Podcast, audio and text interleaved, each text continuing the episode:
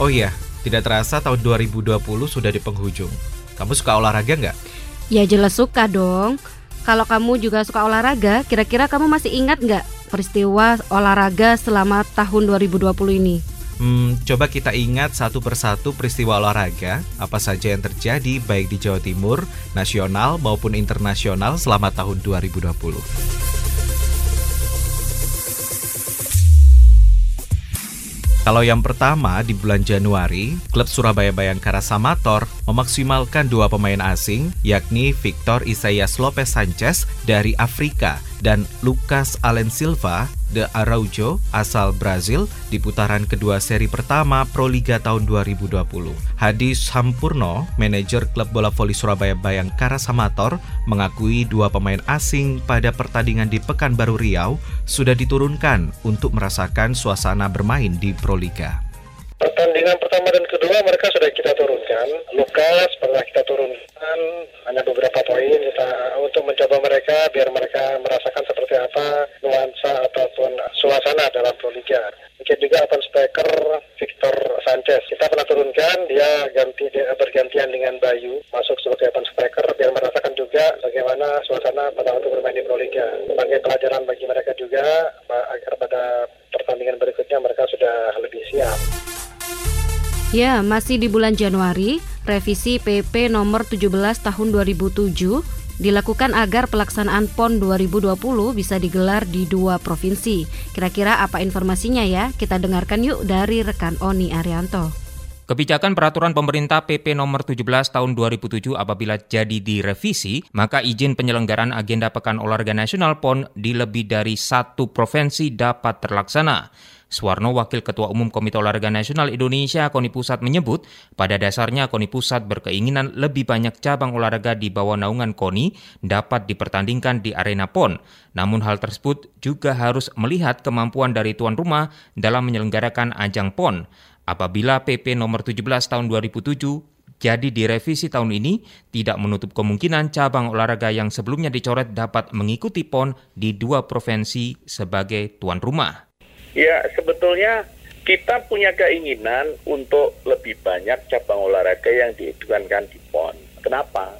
Pembinaan olahraga ini tersenter pada KONI Provinsi. Kita sekarang punya 64 cabang olahraga yang mempunyai atlet kan. Mungkin banyak mereka ikut pertandingan, berarti yang akan dibina oleh KONI, KONI, KONI Provinsi. Tapi tidak mungkin bisa banyak kecuali kalau nanti memang sudah bisa uh, kebijakan dalam arti PP nomor 17 tahun 2007 sudah direvisi bisa diizinkan untuk penyelenggaraan PON bisa dilakukan lebih dari satu provinsi. Menginjak di bulan Februari ada Piala Gubernur Jawa Timur di mana Gubernur Jawa Timur Kofifa Indar Parawansa mengucapkan selamat kepada Persebaya Surabaya usai berhasil meraih gelar juara turnamen pramusim Piala Gubernur Jawa Timur 2020. Persebaya mengalahkan Persija 4-1 pada laga final yang berlangsung di Stadion Delta Sidoarjo. Empat gol Persebaya dicetak oleh Octavianus Fernando menit ketiga, Makan Konate menit ke-52, Ricky Kambuaya menit ke-55 serta Mahmud Id menit ke-80.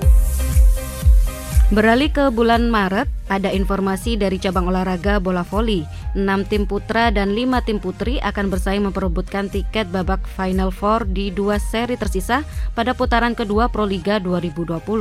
Informasinya seperti apa? Ini laporannya. Rangkaian pertandingan seri pertama putaran kedua kompetisi bola voli Pro Liga 2020 selesai digelar di Gor Tridharma Gresik. Di bagian putra, tim Jakarta BNI 46 berhasil mengalahkan Jakarta Pertamina Energi dengan angka 3-2. Saat ini di bagian putra, baru Pertamina dan BNI yang lolos ke babak Final Four. Di bagian putri, baru Pertamina Energi yang berhasil melaju ke babak Final Four. Menurut Hani S. Surkati, Direktur Pro Liga 2020, kendati telah usai di Gor Tridharma Dharma Gresik, namun tim yang bertanding di ajang Proliga masih berpeluang masuk ke babak Final Four, sehingga dirinya sulit untuk memetakan tim mana saja yang berhasil masuk ke babak Final Four. Belum tahu, belum tahu. Kita mungkin baru bisa tahu nanti waktu di putaran di eh, Jogja, putaran kedua terakhir. Karena sekarang peluangnya masih semua bisa, semua bisa masuk Final Four. Masih di bulan Maret, ada informasi kalau pemerintah Jepang dan Komite Olimpiade Internasional IOC bersepakat untuk menunda pelaksanaan Olimpiade Tokyo 2020 selama setidaknya satu tahun. Penundaan tersebut diputuskan untuk merespon perkembangan pandemi virus corona atau COVID-19 yang saat ini melanda banyak negara, termasuk wilayah Jepang. Berdasarkan situasi saat ini, kami telah membuat proposal untuk mempertimbangkan menunda pertandingan sekitar satu tahun. untuk memastikan bahwa atlet dunia dapat bermain dalam kondisi terbaik dan memiliki turnamen yang aman dan terlindungi untuk penonton. Saya menerima jawaban dari Presiden IOC bahwa dia 100% setuju. 遅くとも2021年の夏までに東京オリンピック・パラリンピックを開催するということで合意をいたしました。Tahun 2021. Kita ke bulan April, dampak dari pandemi COVID-19, Menteri Pemuda dan Olahraga Menpora Zainuddin Amali menyampaikan bahwa Presiden Joko Widodo Jokowi memutuskan untuk melaksanakan Pekan Olahraga Nasional PON ke-20 di Papua yang tadinya pada bulan Oktober 2020 ditunda menjadi bulan Oktober tahun 2021. Bapak Presiden memutuskan pelaksanaan Pekan Olahraga Nasional yang ke-20 dan Peparnas yang ke-16 yang sedianya akan dilakukan pada bulan Oktober tahun 2020 ditunda menjadi Oktober tahun 2021.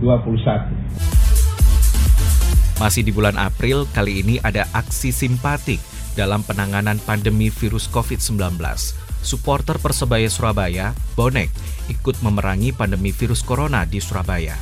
Melalui Bonek Disaster Response Team atau BDRT 27, mereka membantu masyarakat dengan menyemprotkan disinfektan ke sejumlah tempat. Bojes menjelaskan jika animo masyarakat cukup tinggi dengan kegiatan yang mereka lakukan, sehingga harus kembali menambah stok disinfektan karena itu, kegiatan yang awalnya hanya berada di sekitar Surabaya dan beberapa wilayah di utara Sidoarjo kini juga diperluas. Respon tim ini terinspirasi ketika kita sebagai supporter Persibaya ada pengumuman secara resmi liga ini ditutup dan kita sadar kita adalah bagian dari masyarakat maka seharusnya sewajibnya juga karena kita juga sering di bencana maka dari ini kita mengambil tugas membantu masyarakat untuk penyemprotan desinfektan penyuluhan bagaimana cara pencegahan COVID-19 ini ke masyarakat. Hmm dan nantinya kita bakal kita menggalang donasi dan nantinya kita serahkan donasi ini berupa APD yang nantinya akan kita salurkan ke tenaga medis yang di rumah sakit. Masuk ke bulan Mei, meski ada sejumlah cabang olahraga yang menghentikan aktivitasnya sebagai dampak dari pandemi COVID-19, namun lain halnya dengan cabang olahraga ini, Wahyu. Kota Kediri keluar sebagai juara turnamen bridge online se-Jawa Timur.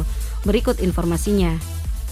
Pengurus Provinsi Gabungan Bridge seluruh Indonesia Gapsi Jawa Timur mengapresiasi perjuangan yang telah ditunjukkan atlet Bridge Junior Jawa Timur untuk menuntaskan gelaran turnamen Bridge Online KU21 Jawa Timur yang bertajuk Ramadan di rumah saja.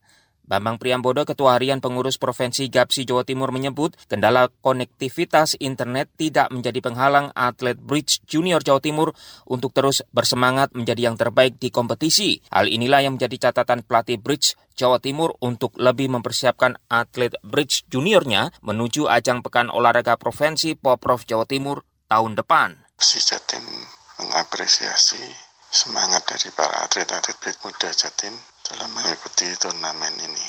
Meskipun ada kendala koneksi atau semacamnya, mereka tetap semangat. Semoga turnamen ini bisa menjadi catatan bagi pelatih-pelatih kabupaten kota untuk memantau atlet-atlet untuk persiapan Porprov tahun depan. Masih di bulan Mei, ada kabar dari dunia olahraga bulu tangkis. Tontowi Ahmad menyatakan pensiun dari dunia bulu tangkis. Hal itu diketahui dari unggahan di akun Instagram pribadinya pada Senin 18 Mei 2020. Tontowi Ahmad mengucapkan selamat tinggal untuk sesuatu yang sudah ditekuni lebih dari setengah hidupnya dan yang membuat Tontowi Ahmad menjadi lebih berwarna. Dalam unggahannya, Tontowi Ahmad juga mengucapkan rasa terima kasihnya kepada semua pihak yang telah mendukung karirnya di arena bulu tangkis. Lanjut ke bulan Juni, ada informasi kalau di bulan ini tim kebanggaan arek-arek Surabaya Persebaya menginjak usia ke 93 tahun. Di tengah pandemi yang belum usai, Presiden klub Persebaya Azrul Ananda meminta pendukung setia bonek mania untuk tetap menjaga diri dan tidak larut dalam euforia hari jadi yang berlebihan. Dalam keterangannya di akun sosial media resmi Persebaya, Azrul mengucapkan terima kasihnya kepada bonek mania yang selama ini tidak kenal lelah memberikan dukungan dan segala upaya untuk kelangsungan Persebaya agar lebih baik. Terima kasih sebesar-besarnya atas segala dukungan, cinta, segala upaya yang dilakukan oleh teman-teman bonek untuk menjaga kehidupan kelangsungan Persebaya, membantu pengembangan Persebaya, membawa Persebaya menuju jauh lebih baik ke depan. Tapi mengingat situasi sekarang seperti ini, saya juga minta tolong kepada teman-teman semua, mari kita mengutamakan kesehatan kita semua, bukan hanya diri kita masing-masing tapi juga orang lain. Karena kalau misalnya kita tidak memikirkan itu dari kita sendiri, situasi ini ini akan berlangsung makin lama lagi, makin lama lagi, dan akan semakin lama kita tidak bisa bertemu, bersukaria, mendukung Persebaya di lapangan. Kita langsung ke bulan Juli, Agustin. Ada informasi sepak bola nasional di mana Persebaya Surabaya masih menjadi tulang punggung tim nasional Indonesia. Kepala pelatih tim nasional Indonesia, Sintayong, memanggil empat penggawa Green Force untuk mengikuti pemusatan latihan Dua di antaranya adalah rekrutan baru Persebaya, yakni Arif Satria dan Rifki Moko Dompit. Pemanggilan itu tertuang dalam surat PSSI yang diterima Persebaya, surat yang ditandatangani oleh PLT Sekjen PSSI, Yunus Nusi, menyebutkan bahwa Timnas Indonesia memanggil empat pemain Persebaya untuk ikut pemusatan latihan. Keempat pemain tersebut adalah Koko Ari Araya, Rahmat Irianto, Rifki Mokodompit, dan Arif Satria. Mereka akan mengikuti seleksi timnas yang dipersiapkan untuk menghadapi putaran kedua kualifikasi Piala Dunia Qatar 2022 pada 8 Oktober. Dalam keterangannya, Arif Satria mengaku bangga dengan pemanggilan tersebut ya bersyukurlah pertama kali juga dipanggil timnas. Kalau target pasti pasti ada lah, nggak mungkin kita dikasih kesempatan kesempatan emas lah ya ibaratnya kita maksimalkan dengan kemampu kita berikan yang terbaik. Mudah-mudahan satu posisi bisa diamankan. Selama off liga nggak nggak off juga latihan latihan juga rutin, jadi insya Allah kondisi 80% siap lah. Menginjak bulan Agustus masih di dunia sepak bola nasional, tapi kali ini tentang persiapan Piala Dunia U20. Menteri Pemuda dan Olahraga Menpora Zainuddin Amali mengapresiasi kesiapan kota Surabaya menjadi tuan rumah Piala Dunia U20 tahun 2021. Dalam keterangannya melalui telekonferensi, Menpora mengakui persiapan Surabaya menjadi tuan rumah tidak diragukan lagi, meski masih ditemui keterlambatan pembangunan beberapa fasilitas pendukung. Sekretaris Umum PSSI Jawa Timur Amir Burhanuddin mengatakan, Surabaya tidak hanya sudah menyiapkan lapangan utama serta lapangan pendukung, tetapi juga aspek lainnya seperti akses dan fasilitas sudah mulai menyiapkan tentang dekorasi kotanya, kemudian sudah menyiapkan manajemen informasi seluruhnya tentang kota Surabaya, tentang apa saja yang ada di Surabaya. Kemudian sudah mulai menyiapkan manajemen transportasi van, sudah menyiapkan media centernya, sudah mulai menyiapkan manajemen pajak, reklame, tiket, promosi dan lain-lain sebagainya. Sudah mulai menyiapkan promosi kotanya, promosi branding ke mana-mana. Kalau di bulan September ini menjadi harinya olahraga nasional, HORNAS. Dan tahun ini, Menteri Pemuda dan Olahraga Republik Indonesia Menpora, Zainuddin Amali, menyampaikan tiga pesan besar dalam Hari Olahraga Nasional 2020, yakni mendorong pentingnya penerapan sport science, sport tourism, dan sport industry. Masih di bulan September, di tengah kemeriahan peringatan HORNAS 2020, ada kabar sedih yang menimpa punggawa tim kebanggaan Arek Surabaya Persebaya. Empat pemain Persebaya dinyatakan positif COVID-19. Hasil tes swab PCR yang dilakukan PT LIB pada 27 September lalu ada empat pemain yang positif COVID-19 dan dua lainnya dari official Persebaya. Sekretaris Persebaya Ramsur Rahman mengatakan, saat ini manajemen telah melakukan penanganan secara maksimal kepada pemain tersebut sesuai arahan Satgas Covid dan PT LIB. Kami evakuasi mereka yang positif terpisah dengan yang lain, kami tempatkan di tempat yang lain dan mereka saat ini sedang menjalani dan terpisah dengan mereka yang ada di apartemen Persebaya. Jadi semuanya sudah sudah kita lakukan protokol untuk ya mulai sterilisasi. Pemain juga sudah kami sampaikan untuk latihan tentang adanya teman-teman mereka yang dinyatakan positif. Kami minta mereka lebih mawas diri, terus lebih disiplin. Ya artinya virus ini nyata dan tidak pandang bulu siapa pun bisa terpapar karenanya.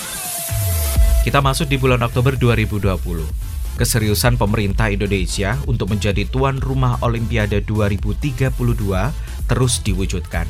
Hal tersebut diungkapkan Raja Sabta Oktohari, Presiden Nasional Olimpik Komite NOC Indonesia. Bagaimana informasi selengkapnya? Berikut ada rekan Oni Arianto. Kendati ajang Olimpiade Tokyo Jepang sempat ditunda pelaksanaannya dari rencana awal tahun 2020, kemudian diundur ke tahun 2021, namun keseriusan pemerintah Indonesia untuk menjadi tuan rumah Olimpiade 2032 terus diwujudkan. Hal tersebut diungkapkan Raja Sabta Oktohari, Presiden Nasional Olympic Committee NOC Indonesia ketika dikonfirmasi RRI. Menurut Raja Sabta Oktohari, pihaknya bahkan terus berkoordinasi dengan lintas instansi untuk memuluskan jalan Indonesia menjadi tuan rumah Olimpiade 2032, yakni dengan Kementerian Pemuda dan Olahraga, pemerintah pusat, dan pemerintah daerah. NOC Indonesia, kata Raja Sabta Oktohari, akan memanfaatkan momentum penyelenggaraan Olimpiade 2021 Tokyo Jepang untuk memperkenalkan Indonesia ke peserta Olimpiade. Terus dong, terus kalau itu. Itu bahkan sekarang kita sedang masuk ke fase persiapan, jadi kita menggunakan momentum yang COVID ini, kita sedang berkoordinasi dengan lintas kementerian, dengan pemerintah pusat maupun eh, pemerintah daerah, untuk bikin materi presentasi kesiapan Indonesia jadi tuan rumah Olimpiade dan Paralimpiade 2032. Menginjak bulan November, ada informasi Ketua Badan Pemeriksa Keuangan BPK Agung Firman Sampurna resmi menjadi Ketua Umum PBSI periode 2020-2024. Agung terpilih secara aklamasi dalam Musyawarah Nasional PBSI ke-23 yang digelar selama dua hari dan berakhir pada Jumat 6 November 2020 di JHL Hotel Serpong. Agung Firman Sampurna menggantikan Wiranto yang sebelumnya duduk di kursi kepemimpinan PBSI untuk empat tahun ke depan. Pak kita bicaranya win-win. Jadi mereka bukan hanya sekadar charity ke sini, tetapi mereka yaitu tadi corporate branding. Ini merupakan sarana bagi uh, perusahaan-perusahaan untuk menjadikan uh, event-event di PBS ini sebagai bagian dari corporate brandingnya. Itu nanti dibentuk manajemen eksekutif. Dan daripada kemudian manajemen nyari benar-benar profesional manajemen eksekutif itu nanti dibentuk tidak boleh di situ ada ketua umum dan tidak boleh ada sekretaris di sana mereka di hire secara profesional pula di situ masih di bulan November ada kabar duka yang menyelimuti pecinta sepak bola dunia kabar meninggalnya maestro sekaligus legenda sepak bola dunia Armando Maradona mengejutkan pecinta olahraga sepak bola Maradona dinyatakan meninggal dunia oleh tim dokter pada usia 60 tahun karena serangan jantung pada hari Rabu 25 November 2020. Tak terkecuali Muhammad Zain Al-Hadad, salah satu pelatih sepak bola nasional asal Surabaya, bagaimana tidak selama menjadi ketua panitia penyambutan kegiatan Maradona selama di Surabaya 1 hingga 2 Juli 2013, Mama panggilan akrab Muhammad Zain Al-Hadad menemani aktivitas coaching klinik di Surabaya. Ya dia, ya dia waktu itu kan memberikan contoh-contoh uh, coaching klinik bagaimana cara passing, bagaimana cara dribbling uh, melewati lawan, menipu lawan, dan itu diberikan oleh seorang legenda dunia tentu itu sangat bermanfaat. Jadi tentu beruntunglah anak-anak yang sudah pernah mengikuti coaching klinik uh, yang dihadiri oleh Mega Bintang Maradona. Itu dia punya skill luar biasa. Di penghujung akhir tahun 2020, tepatnya di bulan Desember, ada informasi dari cabang olahraga Binaraga. Poni Jawa Timur meminta kepengurusan Persatuan Binaraga Fitness Indonesia PBFI untuk patuh terhadap ketentuan organisasi jika ingin mendapatkan rekomendasi. Ketua Harian KONI Jawa Timur M. Nabil menjelaskan, KONI Jatim mempunyai otoritas dalam mengesahkan kepengurusan di setiap cabang olahraga. Nabil menjelaskan yang membuat kejanggalan dari kepengurusan PBFI adalah unsur-unsur yang tidak jelas seperti pendiri dan klub yang tidak mempunyai kewenangan dalam mengesahkan suatu kepengurusan cabang olahraga. Iya, jadi tahapannya itu karena di luar prosedur kita, intinya kita dipaksakan untuk menerima calon oleh PP, memaksakan calonnya untuk jadi ketua umum PPFI Jawa Timur. Posisi capur itu kan di bawah koordinasi Jatim. Berarti yang berkepentingan kan Koni Jatim, apa yang akan dijadikan ketua, siapa yang diprioritaskan karena kita itu secara pragmatis bagaimana capur itu mendapatkan medali emas dan capur-capur itu tidak mempunyai masalah apa pun. Di daerah lain ada tujuh provinsi itu pembentukan itu diserahkan kepada KONI, mantan ketua PAPSI, kemudian ada yang dispora, ada yang tokoh memang konsen di Binaragat atau Fitness. Tadi kita ini lima orang, lima unsur. Nah ini yang nggak aneh juga. Nah, itu tadi catatan perjalanan olahraga selama tahun 2020 Agustin. Mudah-mudahan pandemi COVID-19 ini bisa segera berakhir seiring dengan sudah datangnya vaksin ke tanah air sehingga kegiatan olahraga bisa kembali normal. Ya, tentunya kalau tahun 2021 sudah banyak event nasional maupun internasional nih yang sudah menanti seperti Olimpiade Tokyo, SEA Games Vietnam, PON Papua dan Piala Dunia U20. Saya Wahyu Chan dan rekan saya Agustin Irdiadi bersama tim Kalidoskop penulis naskah Oni Arianto, pengarah acara Rio Perdana, dokumentasi Anita Wati, operator Babang Pramono mengucapkan Selamat, Selamat Tahun Baru 2021 dan salam olahraga. olahraga.